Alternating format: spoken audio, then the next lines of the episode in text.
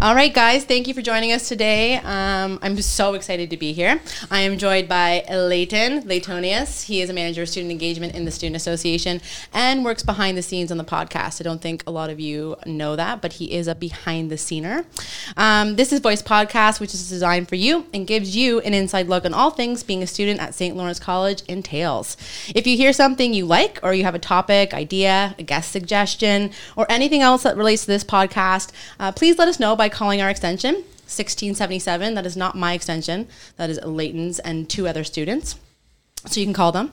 Um, like us, leave us a comment. That's always really, really nice. And follow us on Instagram, YouTube, Spotify, Apple Podcasts, Google Podcasts, and SoundCloud. Uh, today, we're going to be talking about the upcoming federal election, which is being held on October 21st.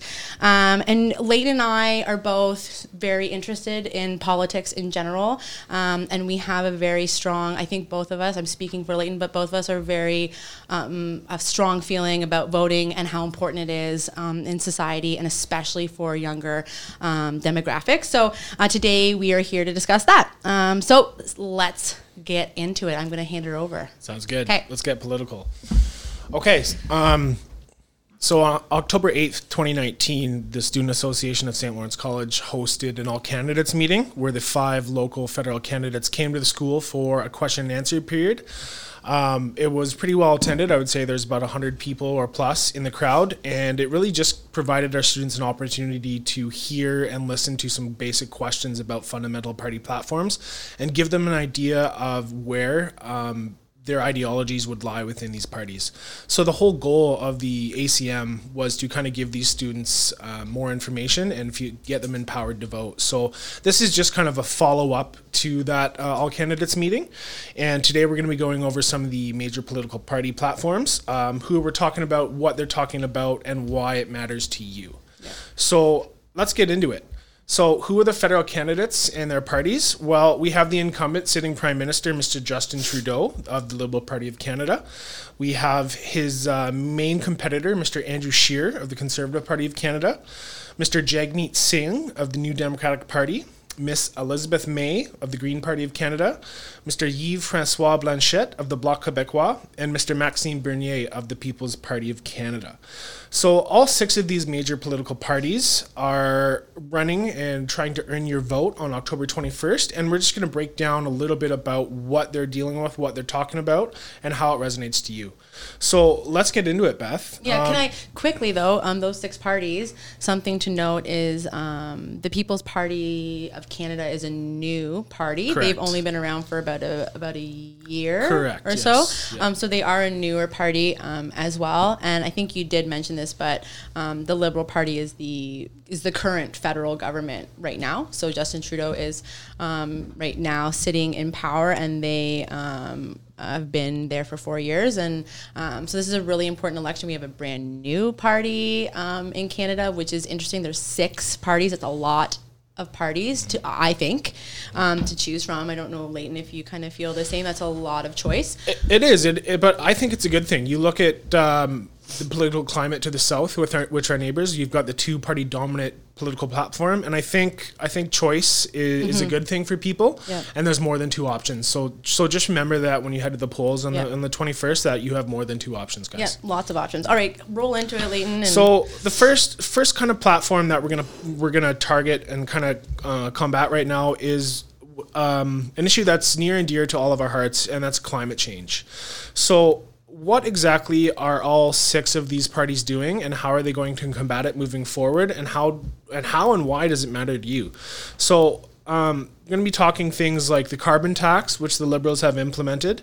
Um, I believe it's a uh, it's a tax um, based on the amount of carbon that a corporation or a company would emit. I believe you start paying after emitting somewhere around 20 metric tons of CO2 into the atmosphere. Um, a lot of other parties, however, are planning to either scrap that or move on or implement some sort of other um, climate change combatant issue. So, why don't we break down what are the Liberals promising to do, and Okay. how are they going to do it?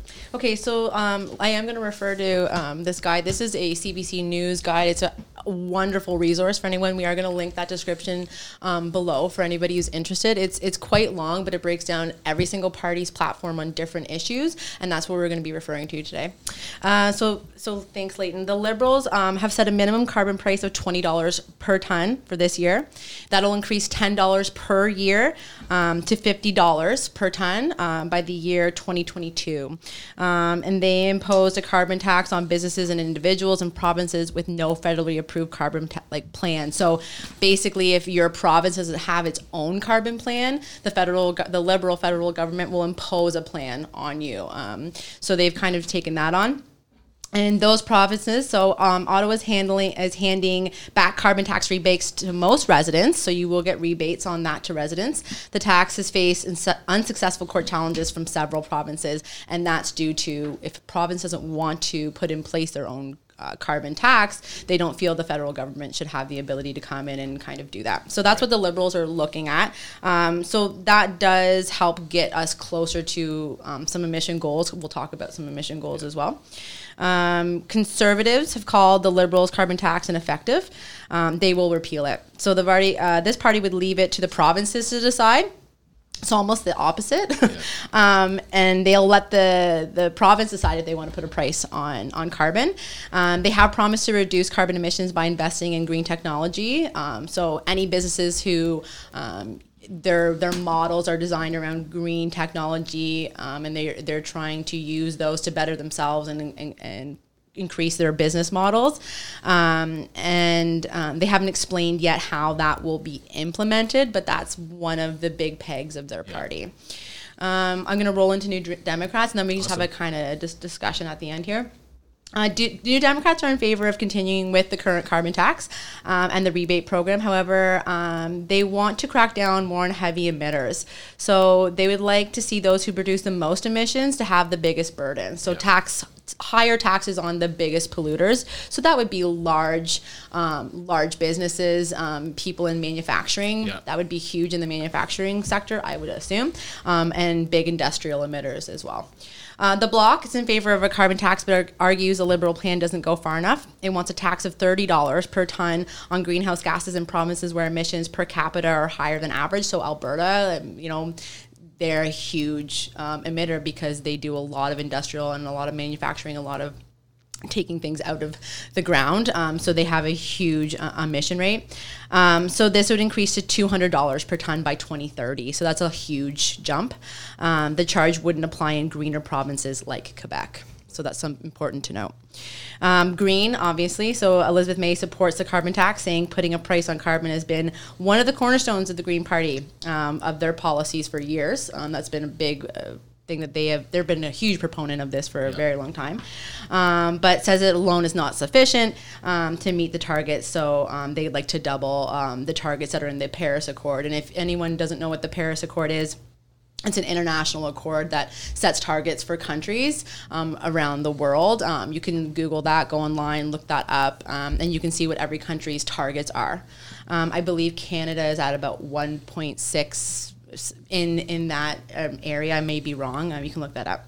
Um, and then finally, the People's Party. Uh, the People's Party plans to get rid of the carbon tax. So um, the Conservative Party and People's Party both um, say they will scrap the carbon tax, citing an increased cost for business and the threat of job loss. Instead, it plans to allow provinces to reduce emissions through their own programs. So similar in some ways, the Conservatives and People's Party scrap the tax, but allow the provinces to control it. Right. And what's interesting to me is the PPC, the People's Party of Canada, while they don't deny the science behind climate change, they are staunchly opposed to the alarmist Yes. or the hysteria that is going around with climate change. They don't see it as an immediate um, implementable worrying worrisome problem. That's right. And that's interesting to me, Beth, because every every other party there's there's thousands of scientists out there that say this is a real issue and we need to take action now if not 10 years ago and yet here we have a federal party that is running saying whoa whoa whoa it's not that big of a deal let's all calm down we don't need to radically change our economy to to fix this because Yeah. they're worried that if if we do we are going to lose Yeah. uh, industrial sector jobs Absolutely. Mm-hmm. and, that, that's a valid point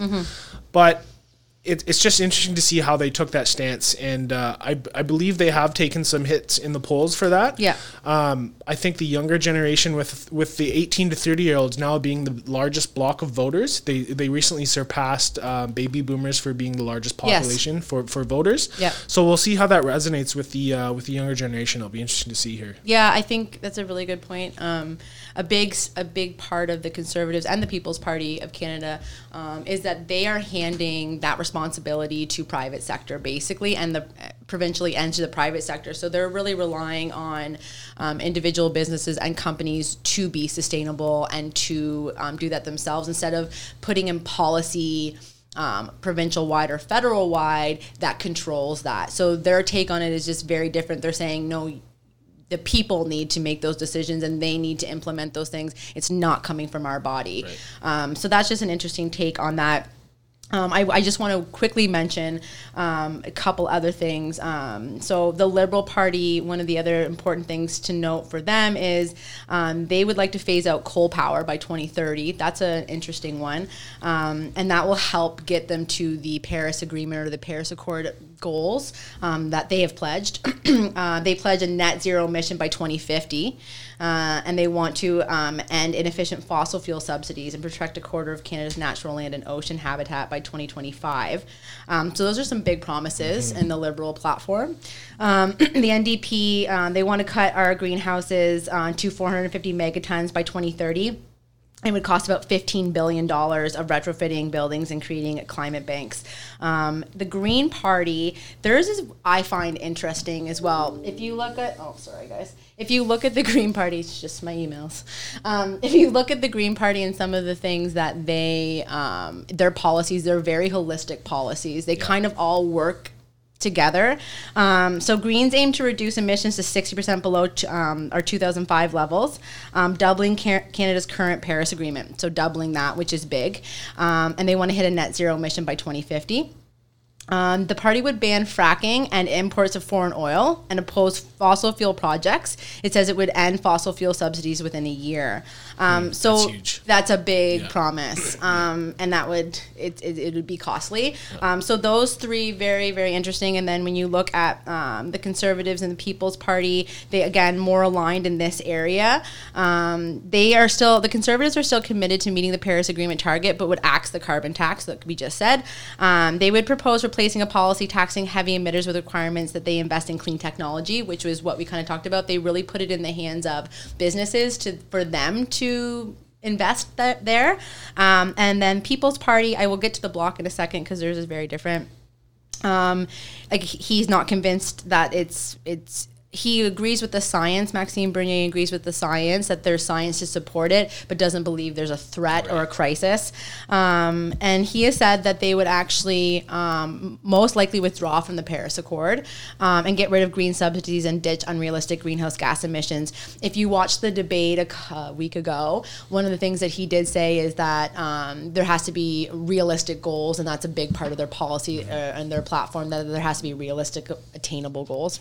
And the bloc, the bloc is committed to meeting the Paris Agreement targets. Um, they and examine exceeding them. It it opposes building pipelines or investing in fossil fuel projects. We've just built a massive pipeline in Canada over the last couple of years. Um, the party proposes using money saved on subsidies to promote clean energy. It wants Quebec to have a veto over any pipeline that would run through their province. Um, so yeah, climate change is huge. I think it's going to be a big one. I think it's going to be a big thing. Well, at the all candidates meeting I was discussed last uh, few minutes ago, that was the biggest issue that our students brought forward to us, and rightly so. We've been hearing about it and listening to to the science now for I want to say a decade or two, and in my opinion, I think I think time for talking is, is past. I think it's time for clear, concise, actionable goals, and one of the things about the Paris Accord that kind of bothers me, Beth, is it's not legally binding. Yeah. So countries Yeah. can withdraw at any time without any penalty. So. It, it, it, Yeah. what what's the real purpose of, of, it, of it? You know what I mean? It, Yep. It's good and it's it's good for show and it means well. But if, if a country can simply withdraw with no repercussions, then did That's it really right. meet its goal? Yeah, I, I mean, I think it was one of those things. It was when it I remember when it happened, it was a huge huge deal that we there were so many countries who were willing to be a part of it. Um, but as time has gone on, it's it's been leveraged poorly, um, and I think a lot of com- uh, countries actually leverage it for the wrong reasons um, and use it as a way to like you know we've seen countries withdraw from it because they there's an unfairness they believe to their own countries, but they happen to be the biggest emitters. Um, so there's a lot of um, back and forth on the Paris Accord and the Paris Agreement. Um, I think sustainability and climate change are huge, and I think if you are engaged in anything in that, um, like in, in your world, if you have an interest or you find that important, these policies are important to review. I believe that over the next four years, we have to see drastic change. This is my personal view and I think whoever is elected has to has to take that on over the next four years. So I, I believe this vote is big on, in that area. So oh, absolutely. Yeah, yeah, absolutely. All right, um, let's move on. Uh, can we go to childcare? Sure. Okay. Sounds good. So, what are each of the five or six major political parties um, planning to do for benefits, childcare spaces, after school, daycare, all that kind of stuff? Yeah. So, um, as a mother, things. you can kind of speak on this a bit more than myself. Yeah. Um, so I'm interested. you don't have any kids, no. Not yet. Not yet. Um, uh, yeah, lots of different things happening in childcare. For me, um, this is huge for me, and I think for a lot of our students, this is big. Um, we have so many students who come back to school or are here studying who have children, um, and they require childcare throughout the day because their schedules are, are vast and varied. Yeah. Um, so I think this is a big one um, for a lot of Canadians. So um, one of the biggest things that I was looking for in a lot of the platforms was increased spaces in in childcare, um, more availability. In Kingston, you can wait on wait lists for yeah. a very long time um, to get even a spot, and that would be at a actual daycare, not home providers, um, but actual facilities. You can wait on wait lists forever. So Liberals, um, they're looking at increasing the Canada Child Benefit by 15% for families with kids under one. So the Canada Child Benefit is a monthly benefit that um, people receive who have children, um, and that benefit is um, a monthly payment from the government, and it comes to you by check or right to your bank account.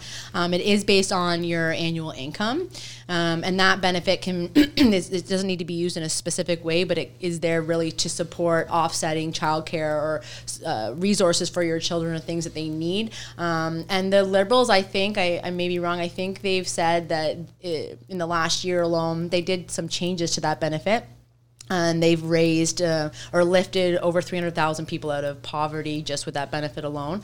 Um, so it is is a benefit that does help a lot of people, obviously. Yeah, kids are expensive, man. Oh, costs a lot. um, so they want to raise it 15%. They want to make uh, parental benefits tax free, um, and they've pledged up to 250,000 new childcare spaces. Um, so that's a that's a big promise.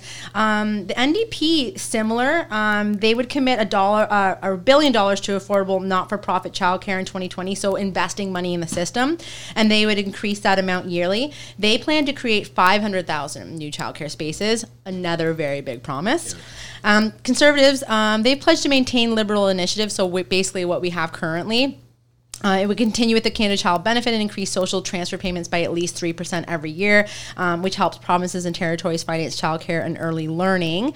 Um, and Andrew Scheer made a new promise to make EI benefits for new parents tax free.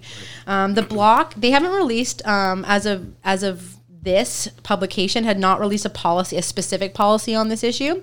Um, it's not an issue in Quebec. Um, Quebec. Childcare in Quebec, I think, is under three or four dollars a day for children. They have a they have a pretty unique system in Quebec. probably Quebec. one of the best in Canada. They for sure. truly probably do. Yeah. Um, it is childcare is inexpensive there. They've created a really really um, comprehensive system for childcare. Um, so mostly why you probably don't see a huge policy or platform on this, um, and they have a huge subsidy program happening there already. Right. Uh, the Green Party wants a universal childcare program with an emphasis on creating childcare spaces in workplaces. It also plans to create a ch- children's commissioner, an advocacy role to ensure children are considered in government policy. I love that. That's something that I do like. Um, I think an advocacy role for children is so important. Um, so they put an emphasis on childcare in the workplace. They will increase. Uh, it's not in here, but I have seen that they will um, invest heavily into the system. But the NDP and the Liberals are, are boasting the biggest plans. Yeah. Um, and the People's Party, um, at the again at the time of this publication, had not released a policy on this issue. Right. So That's where we are on childcare. Um, personally, I think that um, we need some help in Yeah. childcare for somebody who has who has two children and Sorry, give give our listeners a background. How how old are your kids? I have a two and a half year old, a wild two and a half year old, and a 10 year old. Um, So one is in school full time, one still requires daycare. Um, my, my littlest one goes to a home daycare um, with someone that we've known for a very long time. So we're very lucky. Um, but I pay over $800 a month in childcare, Yeah. like just myself. That's crazy. Um, and that doesn't count uh, driving Yeah. There, picking up throughout the day, and there's certain times that you can get your children. Um, my job here in the student association is it varies. Last night I was here till 7 p.m. Um, I had an event, um, so I, I, it's hard. It can be very challenging, and it's for a student. When I was a student, it was hard because your schedule's even more wonky. Yeah. It can be kind of crazy. Um, and on this campus, as you know, we have classes running till into the evening. Yeah, I think classes go till eight thirty at night here now. So yeah, all over the map. Mm-hmm. it's an issue um, for working parents, working moms and dads, um, and working students. You know, I think it's the same. We all have that struggle. So I think a system that has a little bit more flexibility, accommodates different schedules, and it's accessible, Yeah. um, and the cost is high. Um, so I think that for me is a big one. Um, Mm-hmm. So if you want more information about that, go online. Read more about it and really look at those, but those are the basics of what kind of the parties are looking Yeah. at right now. Okay, Yeah. good. All right, moving on. Um, an issue that is near and dear to all of our hearts again is education. Um, most of you watching will be students of St. Lawrence College or involved some way with SLC. Yourself and I are both graduates of St. Lawrence College, so we have a, a slight educational background.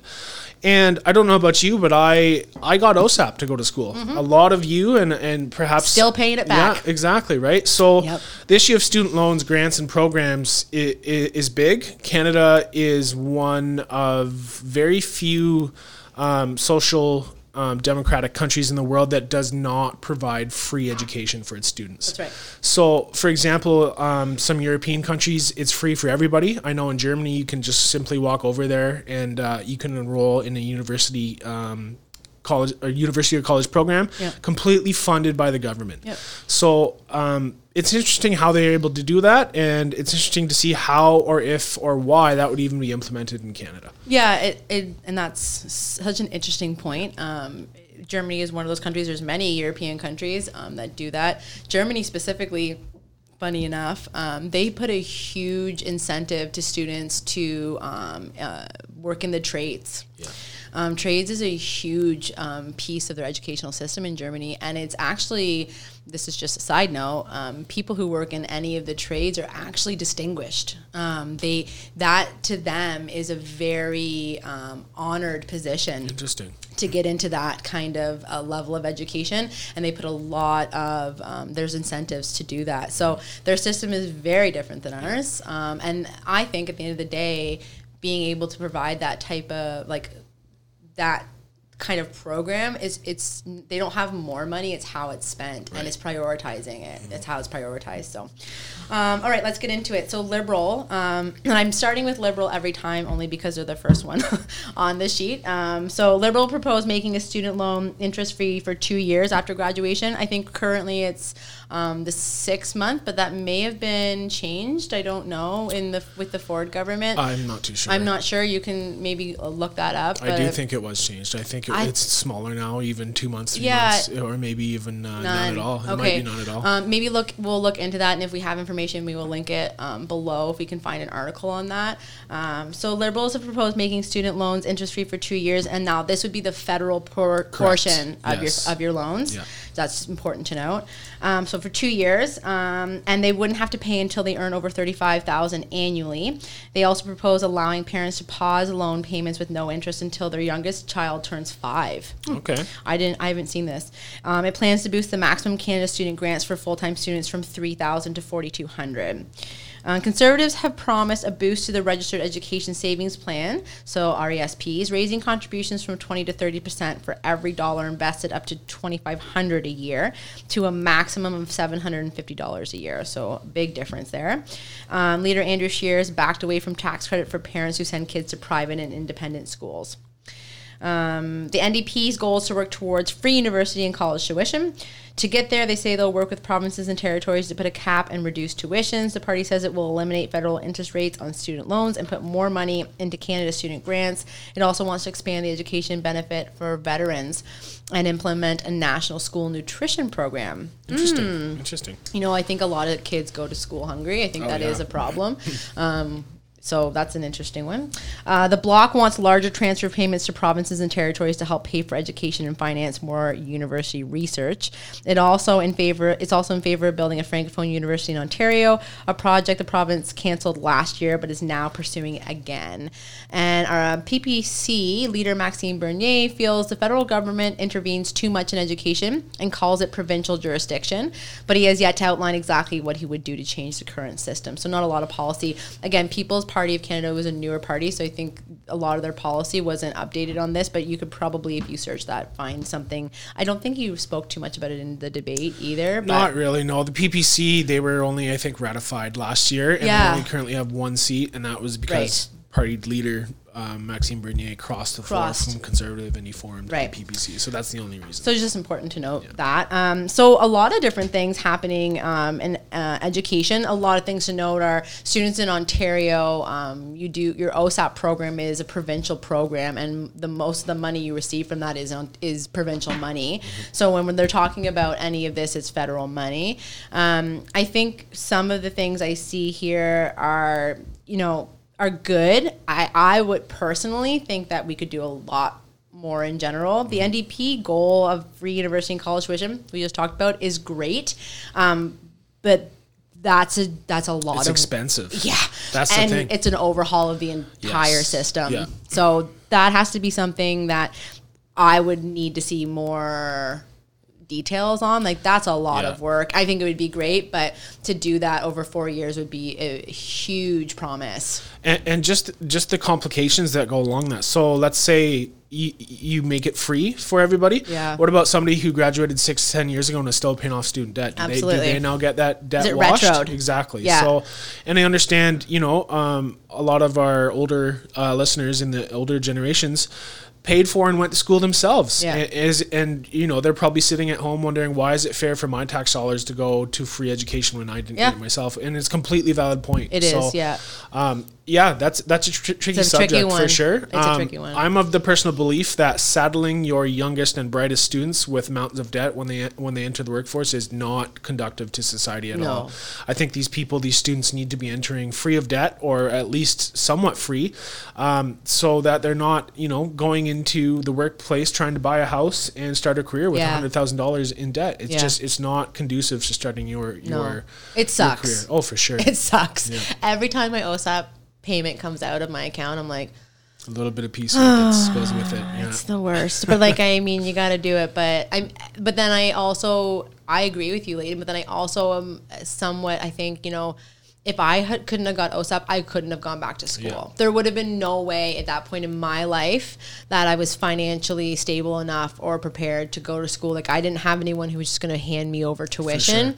Um, and I'm so lucky that I was able to go to school because it brought me here. Right. I finished and I got this job and I have a wonderful wonderful job. I work with great people and I'm so lucky. So there has to be a balance. If you're going to provide free schooling to people, the entire education system has to change. Yeah, and that's a good point, Beth. Um, just how lucky we are. Oh, yeah. to be able to go to um, an education system and platform that we have in Canada. Yeah. Um, just remember just how lucky we are Yeah. to be able to get a Oh my gosh. secondary education. Yeah, Totally. absolutely. So. Yeah, so lots of different things in education. Um, like liberals and Democrats seem, uh, le- the NDP and the Liberals seem to be investing a little bit more, increasing some of those grants. Um, conservatives um, looks like they're increasing more of the um, RESP portion of so investing in your own education, increasing some of those limits, which are interesting.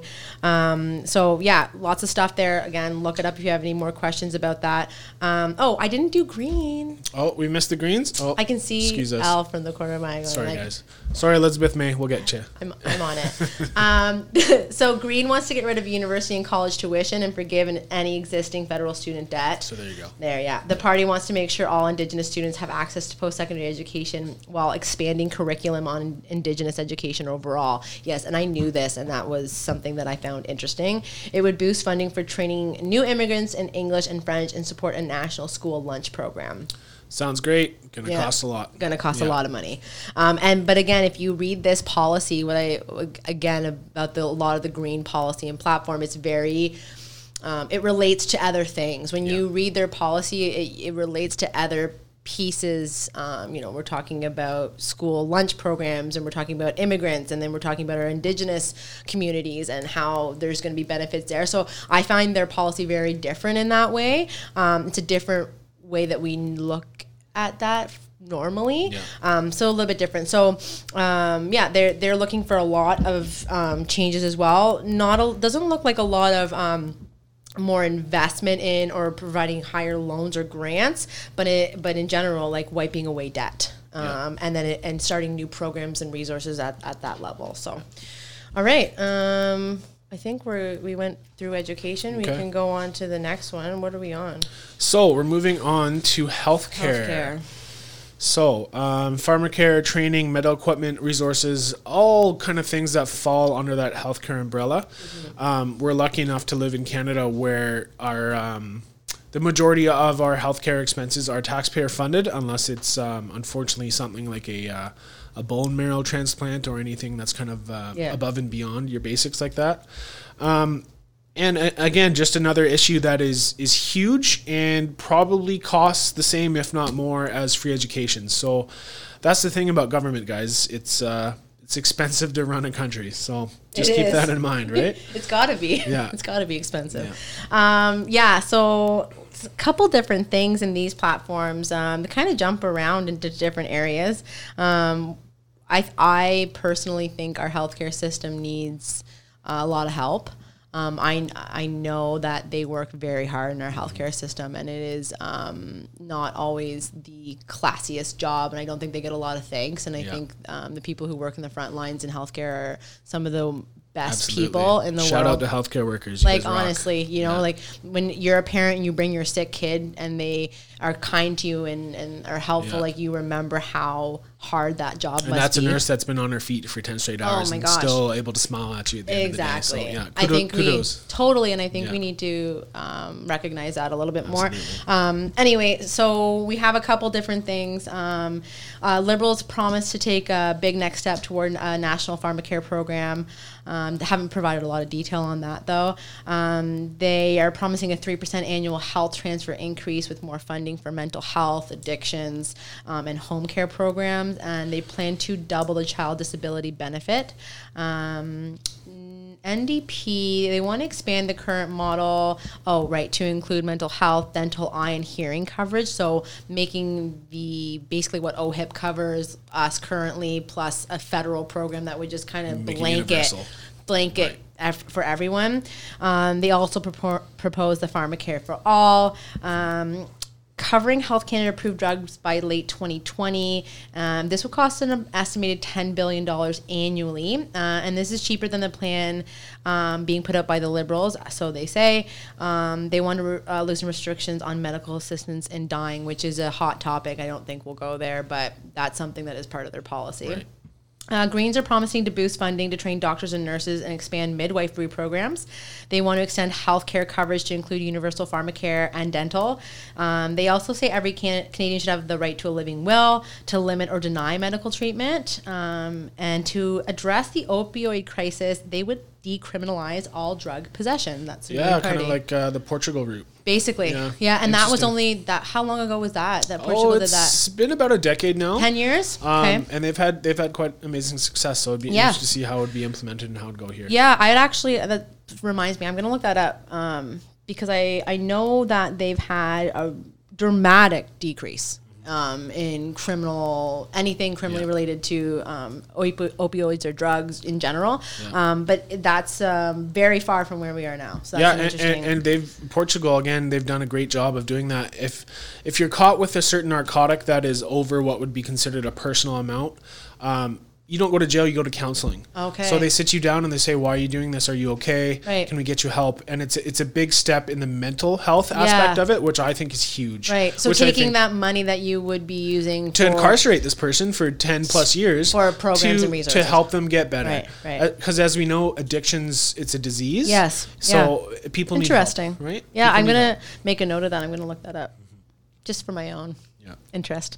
Um, Conservative Party have also pledged to increase health transfer payments by at least 3% annually and uphold other parts of the health accord. They have di- dismissed pharmacare, instead focusing on those not covered provincially or at work. Um, they have promised 1.5 billion to buy more mach- machines um, such as MRIs and CTs um, and expand eligibility for the disability tax credit, which is awesome. I think resources are scarce and I think that's a a big one. Like Yeah. that's very like we need to invest in Yeah, the um, equipment's getting older. equipment. Yeah, Yeah, for sure. Um, bl- the bloc has um, warned Ottawa that Quebec needs more money if a national pharmacare program is to be implemented. They also argue Quebec should be compensated for the cost of drugs, which, according to the party, will go up significantly if and when the new America Free Trade Deal is enacted. So that's a whole other bag of issues. Um, but they're basically saying that the prices are going to go up based on um, import export rules that are potentially potentially shifting and changing for Canada and the U.S. Uh, and the PPC, um, too much. They believe that there's too much federal meddling in the health um, care system, and they're proposing making a province and territory fully responsible for funding and managing health services. To do that, they would replace the federal health transfer with tax points, allowing provinces to raise their own money. Um, and he, uh, the leader Maxime Bernier also wants more options for private healthcare, so more of a privatization um, look at healthcare, which has been talked about for a very long time um, in Canada, and we haven't seen a anything happen quite yet, but um, that's been a discussion happening. So um, lots of different things on, on the healthcare front, um, but I think we we need just more investment. From my personal opinion, it's just more investment in the entire system. Yeah, and, and what is interesting to me is Canada's aging population. Yeah. The majority of Canada's citizens are, I think, in the 45 plus age range. Yeah. And as they shift into retirement here in the next decade, um, they will go from a paying job where they're paying income tax to now they're drawing on Yeah, their pensions. absolutely. And it's going to be a huge, a huge burden. And, um, that's why the younger generation is so important because they need them to get stable jobs so they can be able to pay to support these people. Absolutely, Right, and be sense. available And to be support available. them. Yeah, right? exactly. Um, it's all it's so Yeah. Mm-hmm. it's all intertwined, right? If you start looking at a lot of these things, they all rely on each other. So, um, anyway, that's a big one. Um, can we go, Leighton? Can we go to Indigenous? Let's do it. Okay. Let's sh- let's shift our gears. Okay. So indigenous, uh, why do you want to jump?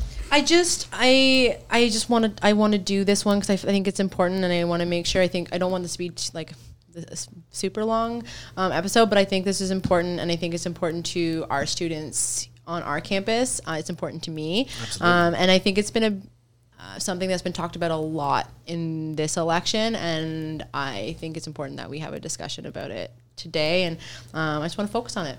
That sounds good. Okay. So, indigenous communities, uh, I mean, we have indigenous communities close to us. Um, we have an indigenous center in our campus. Yes, it's uh, gorgeous, by the and way. it's beautiful. It's beautiful. Um, shout out to Jesse down Jesse, at yeah. Indigenous Center. Yeah. Check it out. It is down um, on the other side um, of the new build, so past the athletic desk, just around the corner there. Um, and it is it's wonderful. They do tons of events. Um, we go down there all the time when they're doing different um, crafts and um, hang out and try to be part of it. So there's a huge. A spotlight on um, indigenous communities right now and there has been um, throughout this federal election there's been a lot of discussion about different things that are happening in those communities and things that um, the entire like all of Canada, basically, we all need to do um, and focus on. So, um, some of the things the Liberals have um, talked about is their commitment to reconciliation while brushing off criticism of their policies, um, which is included in the Trans Mountain Pipeline. You know, that was a it's a thing. they they built this massive pipeline. Um, you can Google that, and there's a lot of information about that pipeline and where it was located and um, That was a big issue last year. yeah, where it was actually located. So um, they promised to fully implement the Indigenous Languages Act and the UN Declaration on the Rights of Indigenous Peoples and give at least 5% of federal contracts to Indigenous owned businesses. They are seeking judicial review of First Nations child welfare compensation. That came out just recently. Um, I believe that was. I think it was the Human Rights Tribunal who Yeah. reviewed that, um, and they basically have said that there's a list of children who should be awarded compensation based on their treatment in the education system. And that was recently reversed. And and uh, I think I think the liberals are are saying we want it reviewed. I don't know if it was reversed. We should look that up. But I don't. I do know the liberals have said, well, wait a second, we need this looked at. 'cause That's a lot of money. Um, but basically that's what they're saying here. They want a review of of that, um, and that's something that I mean. Yeah. It's it's hard for me to to, it, it, to it's tough. I'm. I have a few indigenous um, friends who are close and dear to me, um, and I just want to say, for it being 2019, we are one of the richest, wealthiest, most well-off countries in Mm-hmm. the world. It is absolutely unacceptable the living conditions that Yeah. some of these indigenous peoples live in. They Yep. don't have clean water. Clean water, They don't have yeah. roofs over their head. They don't have heat in their homes. And this is Canada. This Yeah. is not a third world country. This is Canada. Yeah. And it's just it's deplorable. It of is, the conditions. It's absolutely embarrassing. And I think um, I'm all for making these uh, living conditions much better for these indigenous Absolutely, people. yeah. They, they, they completely deserve it. And I think some of the platforms are looking at that, but um, like me, I just read the liberal one. They, they've you know d- they've said they would pledge and look at policies that they should be governed by, which is important. Um, I think we need more personally. Um, NDP wants to develop an action plan for reconciliation based on the Truth and Reconciliation Commissioner's report um, and the UN Declaration on the Rights of Indigenous Peoples. Both of those reports you could look up online. They're accessible online. We can also link them in the description. They would also create a National Council for Reconciliation, and they promised to implement all recommendations um, from the inquiry on, on drinking water on uh, several different communities um, and lift all the drinking water advisories by 2021. I think there were close to 80 drinking advisories. I think the Liberals have lifted. I, I, I don't know to be It's honest. just it's just an issue that never seems to go away. I think they have too 30 or 50 more to do, and they say they're on track to do that. So, um, the party's, um, the conservative, um, the party's relationship with Indigenous communities were um, rocking under Stephen Harper. Um, the Assembly of First Nations is eager for a change, but little is known uh, about how Andrew Scheer would do that. He said he is eager to work with Indigenous communities which embrace developing energy resources. He also said he'd seek a judicial review of First Nations child welfare welfare compensation. The bloc hasn't said much. It does call itself an ally of the First Peoples and wants to fully implement the UN Declaration on the Rights of Indigenous Peoples. That was a report put out by the UN. Um, the Green Party thinks the Indian Act is racist and wants it, dis- wants it dismantled. They would allow communities to opt out. The party wants to create a body to oversee claims and negotiations, and they've promised more money for First Nations education and will implement all recommendations from the MMIWG inquiry. That's the drinking water inquiry, um, the Truth and Reconciliation Commission, and the UN Declaration on the Rights of Indigenous Peoples. And the PPC um, would explore ways to replace the Indian Act with a new legal framework. Um, they suggest Western pipelines would present Indigenous people with a golden opportunity for economic economic development. And they also want to look at ways to give indigenous peoples individual property rights on reserve um, and, br- and bring clean drinking water to remote communities which is which is great. So um, drinking water um, property um, rights living conditions um, reconciliation all seems to be within every every platform here. Um, I just think we need a lot of work on it. Um, you'll have. I would suggest everyone go and look at these and really think about what's what is the best one um, for you. But look at some of these reports too to see what. Um, third parties have said we kind of need to do and see what platform aligns with what what they say we need to kind of do. I just think it's such an important thing to um, remember that we are living on this land and uh, it needs to be recognized and we need to do more. So, um, anyway, so let's go on to um, jobs. Let's do jobs and technology, and then we'll just give you guys a little bit of information of like what you need to know, how to vote, where to vote, all those good things. We'll cover two more and we'll call it a day. Yeah, sounds good. I, um, let's do job creation and uh, immigration. Sure. Let's do it. So, jobs. That's why we're here. We're at school to get a solid foundation um, in education for our future careers. But is there jobs waiting for you once you get out there? What what's going to to kind of propel that job market forward? How are jobs being created? What's going on with the minimum um, wage? And you know, how how are people going to make a living moving forward when it seems um, it's hard to get a job these days? Can be. Yeah, Yeah, in certain industries too. absolutely, for sure. Um, I think too. There's. I mean, we are sitting at the lowest um, unemployment rate. I think right now, but it still seems that um, job security and job type seem to be a challenge too. The type of job you're getting and how secure it is, and um, the length of it, et cetera, et cetera. Um, so yeah, um, liberals, like other parties, the liberals want to raise the uh, minimum wage to fifteen dollars per hour. That would be mirrored with the NDP as well. They're also Yeah. looking at a 15 That'd be a federal minimum wage of fifteen. yeah, Gotcha. that's what basically what they're looking at.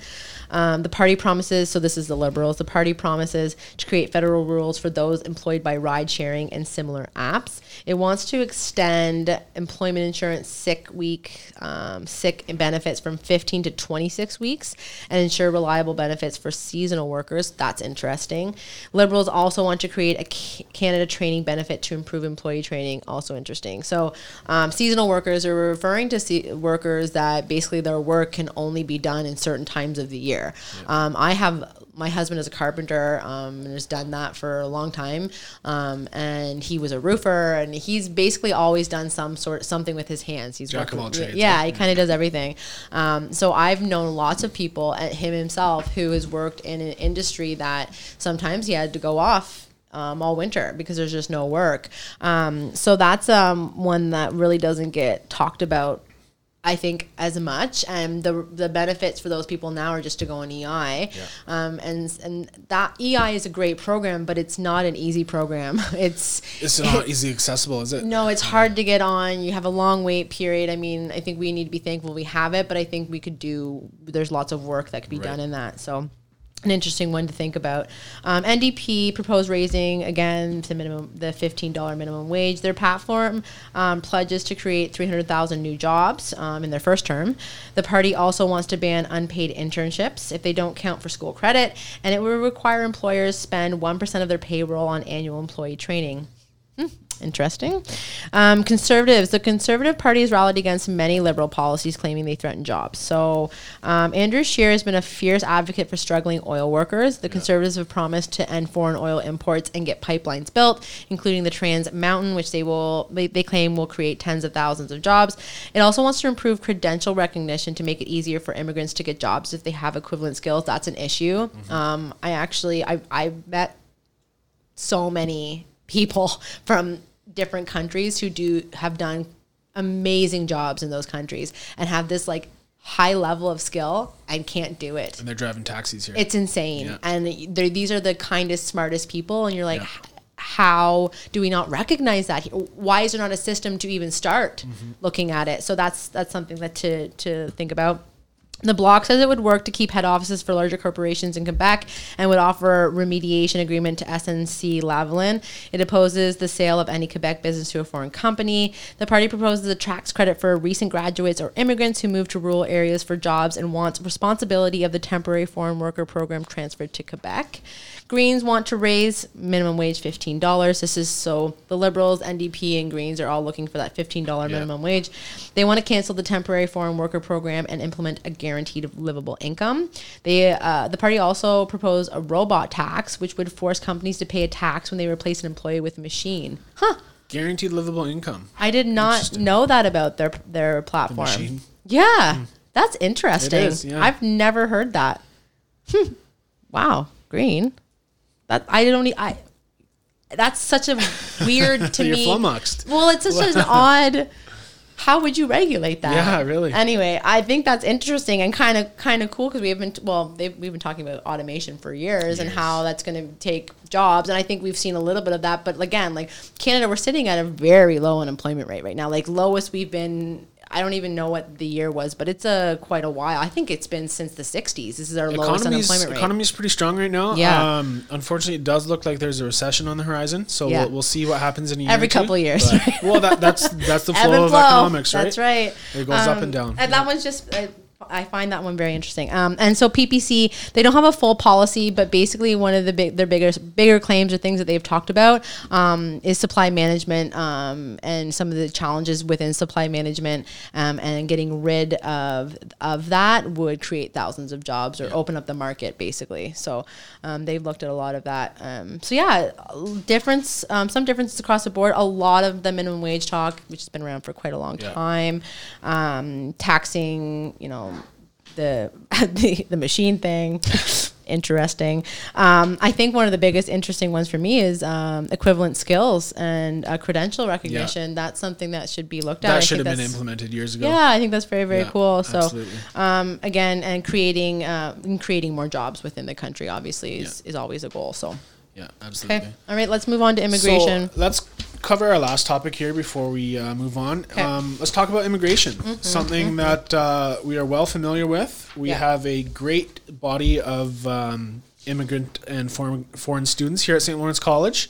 Um, and immigration, it- it's so important to the further development and the growth of this country because, as I said previously a few minutes ago, the general population of Canada is declining, and we need immigrant families to come here, move here, set up, be successful, and pay taxes to support support us. Well, not us, but support society. So it's so important. I know right now Canada lets in, I believe, three hundred to five hundred thousand immigrants um, annually, and I know um, some parties are planning to keep that the same, raise it, or I know there's a couple of parties who want to shrink that number. So it's interesting to see kind of those stances and. Um, Yeah, you kind of which basically have all leaning. different. Exactly, Yeah, yeah. Um, which is interesting. I mean, I'm not surprised because the, a lot of these parties have been telling us Yeah. this for a long time, or kind of where they where they stand, and they're we've seen that within the House for a long time. So, um, so our Liberal Party would be um, looking at uh, increasing immigration. Um, so in 2018, 321,045 immigrants came in um, in 2018. Three hundred thousand. Um, 321,000, yeah. Uh, and that was the largest number since the First World War. So Oh, wow. For like, First World War was in the late 19... Nineteen fourteen to nineteen eighteen. There you go. Wow, history buff. um, yes, that's a lot. That's a lot of people. Um, so that's what we did in 2018. Um, the party hopes to bump that number to 350,000 by 2021.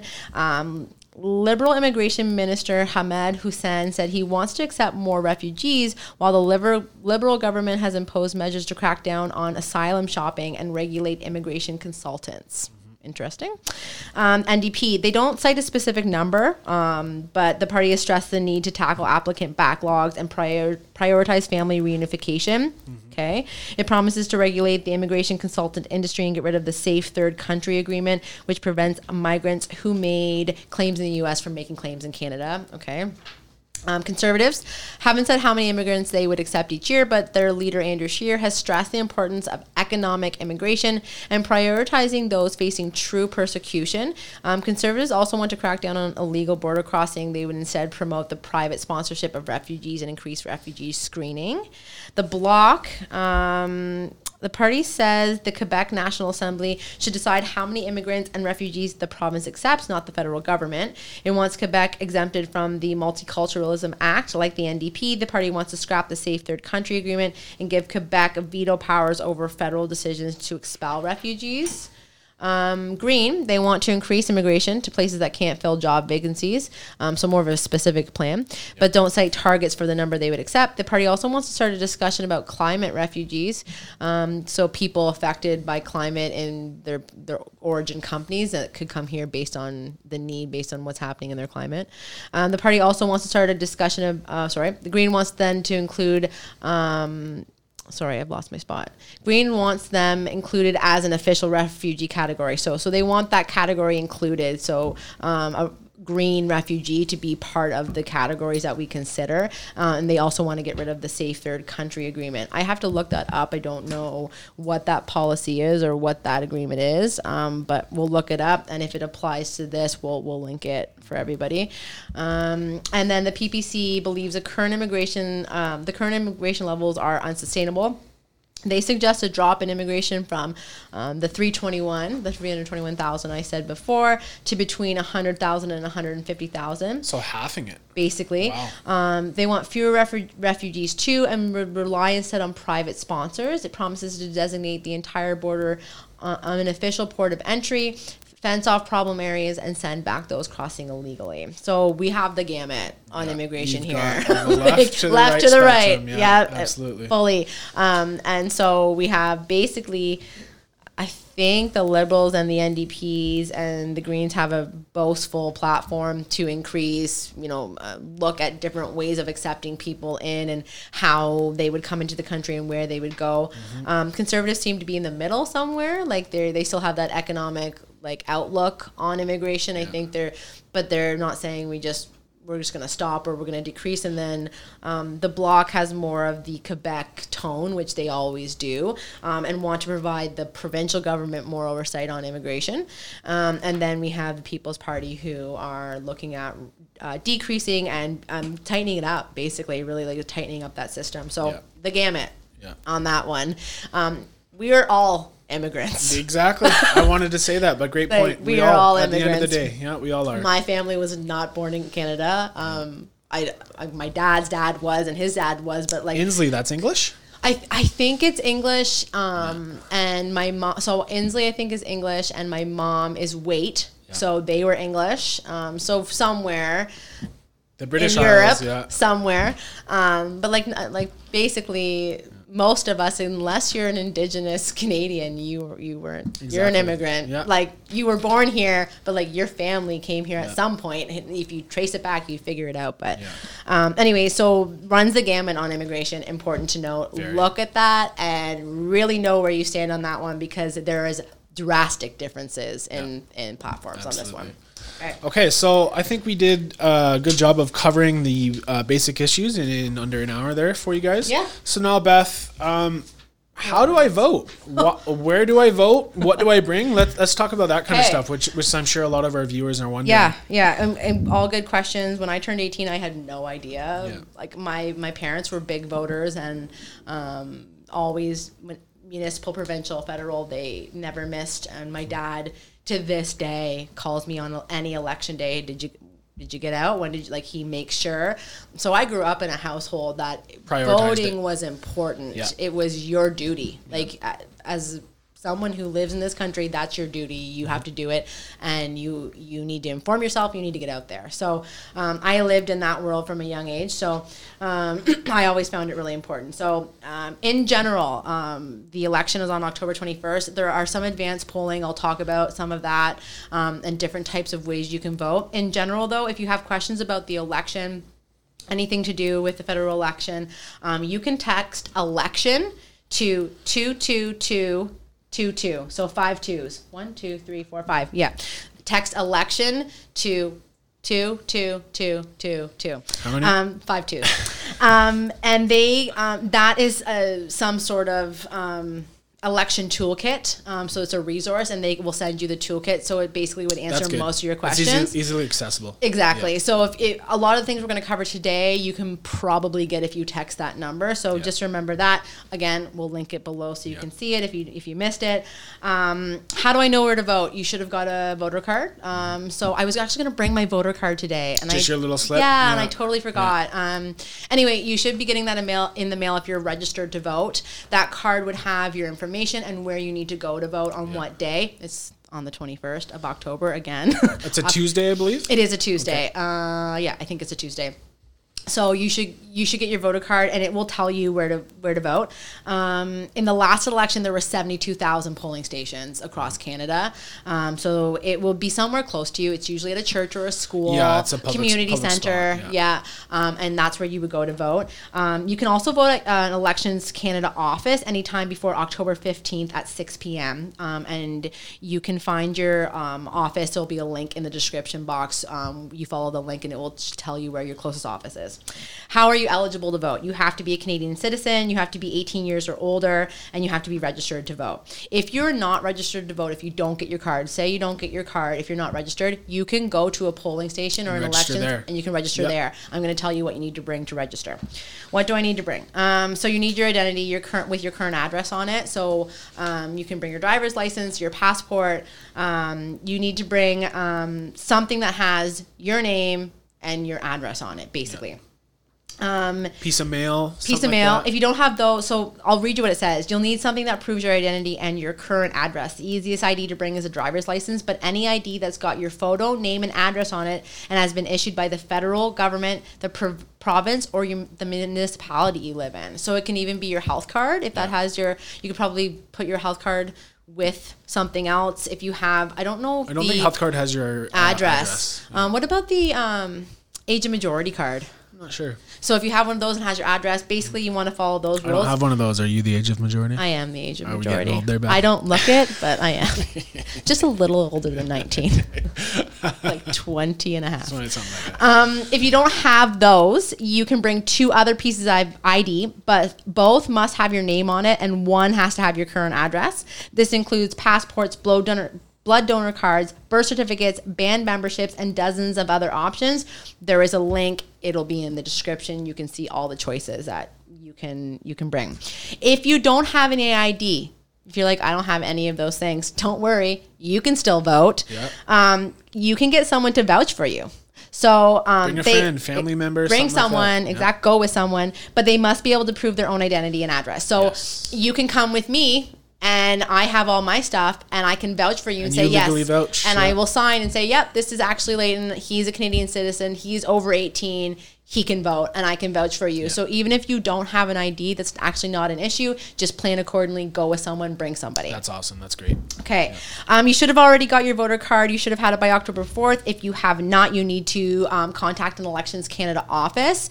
Um, they will. Elections.ca. Yep, and they will help you with that. Um, you can register online. Again, elections.ca. Um, you can register that way. But again, we did say if you don't have that card, it's not the end of the world. You can register on site. Um, but if you can do it before, do it because it's a pain in the butt. But you can do it when you get there. Um, how do I know my riding? There are 338 ridings in Canada.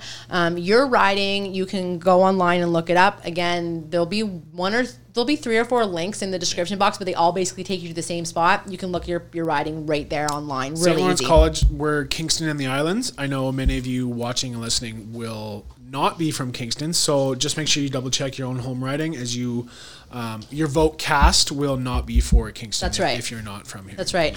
Um, there is a little bit of a difference for some students, and I'm going to go over that in a second. But basically, mostly it's where your address is, and that's your riding, and you can look it up online. Um, what if I can't make it on election day? So there are four days of advance polls. So that's October 11th, 12th, 13th, and 14th. Thanksgiving weekend there.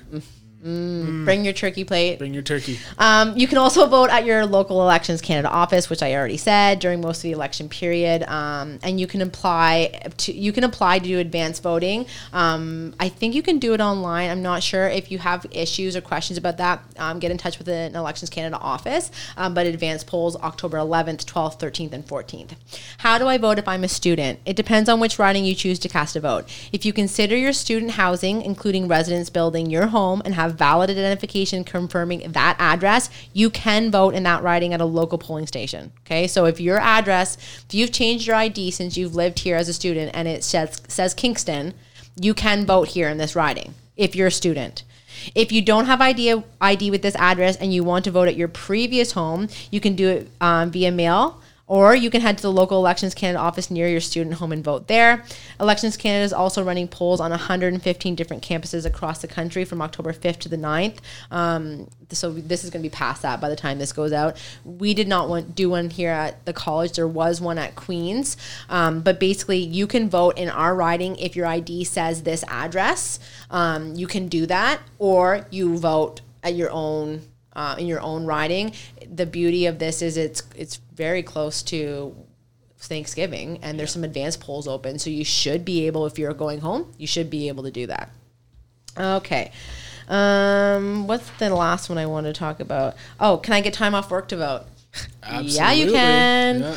Um, yeah, by law, and the employer has to give you three consecutive hours uh, while the polls are open.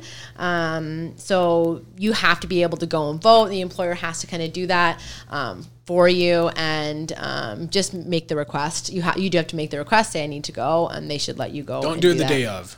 No, like let them know. Hey, Yeah. I work tomorrow and I'm need, going to need to vote because I can't do it before work and I can't do it after for whatever reason. May I please leave and go and go vote? Um, am I voting for a prime minister? This one, I remember my first federal election that I voted in. Um, I was young. I don't remember. I was. I'd only been able to vote for a couple years, and I went in and I went and got my ballot, and I was like, I don't see the like. I don't see the prime I don't. Yeah, I don't see anyone's name that's been in the is news. this guy? What's going on? Um, so when you go to vote, um, you will see the people in your riding who are the representative for um, different parties. So there's different people for each riding Yes. uh, under the Liberals, the Conservatives, the PPC, the Greens, whomever they've they've kind of said it is their person. And you're voting for that person because it's based on seats. And we're not going to get into all the details of how Canadian um, government um, works, but you're not voting for the people we've talked about here. You're you're voting for the representative in the district you, you're you're in. Okay, so that's important to note. So make sure you know those people's names so you don't get confused, like I did. And I was like, "What is happening? Am I at the right election? I don't know what's going on." Um, can I vote? Can I go in and vote for a no? Yeah, you can, but it's counted as a rejected ballot. Um, in the last election, there were 120,000 rejected People ballots. who marked X on no. Um, they either some so if you mark more than one, that's, That's a rejected, rejected ballot. If you write nothing, it's a rejected ballot. Um, if you've defaced it in any other way than marking how they've told you to mark, it's a rejected ballot. 120,000? 120,000. Wow. That's Yeah. a lot of people taking time out of their day to go simply Right? So just vote. just follow there's rules. It will tell you how to mark your ballot. It will say put an X here or a check like whatever. I think it's usually an X um, in a circle. That's how it normally is in most federal or provincial elections. Um, it will explain to you exactly how you need to fill it out, what you need to do. Um, your ballot is secret. It is like you cannot share that with anybody. Um, you also you cannot take a selfie with your ballot. It is against the law. Yeah. Do not do that. um, you can take photos outside of the building as soon as you step into the fire hall or school you're going to vote in. No pictures. That's they're pretty strict about it. Um, so follow the rules on your ballot. Don't take pictures until you get out of the building or before you go in, um, and just follow the rules so your ballot isn't rejected. That's sure. important. Um, what are some other rules at polling stations? If you aren't registered, you can do so when you get to your polling station. We talked about that. Um, ballots are considered secret, really important, so no one should be looking um, at your at your ballot, and you shouldn't be sharing it within there. Um, as long as you were in line by the poll by the poll's closing time, you'll be able to vote. Important if you're kind of cutting uh, cutting it close. Um, candidates have representatives at polling stations, so they do keep an eye on how things are going. Um, people in elections Canada take their job very seriously, so it is like you go in, and it's not like a place where you like Yeah, it's not it's not a uh, not casual. a fun time. like it is a serious business. You It are is. you are electing the leadership for this country, so Yeah. rightfully so. Absolutely, you're Yeah. going in and you're it's Yeah. it's an important your civic duty. Like you're going in there and it's important. So um, you don't go in there like screaming and yelling and singing. Um, so 170 seats um, are needed. Um, for a majority government, so there's 338 ridings, so 170 of those basically are they would be called seats. Um, that's what they need for a majority. Um, the Liberals won uh, with a majority last time with 184 seats. 2015, Yeah, correct. yeah. Um, and I'm not gonna. I was gonna go over what happens if no party wins majority and how should a minority work. Minority governments, coalitions. It's, a discussion for confusing. It's confusing. but if you are interested, again, this is a great resource. This is also put out by CBC. Um, it is like a little toolkit. Has a lot of information in it. So if you want to learn more about how that actually works, go look it up. It'll be below. Please look at it. Um, inform yourself. But that's it. Like I know this is it's a lot of information, but so fun. I love to talk about it. for sure. I enjoy it. And we hope you guys, you know, in in about an hour, got the information that you need to be to be informed in this election and to make the right choice that matters for you. And um, I'm just going to reiterate, and Beth will back me up on this. Doesn't matter who you vote for, just, Just vote. Vote. Just Yeah. vote. Yeah. Um, 60% of Canadians did not vote in the last federal election. Could you imagine how different this country or how different that election would have been if they did? Everybody thinks my vote doesn't count. It doesn't matter. It does. Yeah. That proves that wrong. So get out there, vote, exercise your right, have fun with it, yeah. and just um, just take it seriously and make it count. But vote for who you want to vote for, and Mm-hmm. uh, whosever party's ideology ideologies. Wow, I can't speak. Uh, Ideologies. Thank you. Line up with you. I need a coffee. So yeah. Same, same. Um, thank you, Al. we need coffee. We need coffee.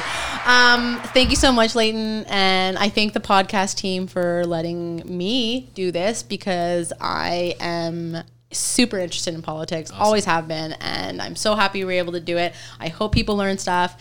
Um, and if you have more questions about this, leave us comments. You can um, DM uh, the voice on the Instagram or whatever. SA Voice Podcast. Yeah, um, shout out to that. Um, check them out if you have questions or if you just want to pop up to the SA, you can come up. If you have questions about elections or how to vote, um, I hope everybody enjoyed watching this and we will see you next time. Awesome. Thanks, guys. Bye. Cool.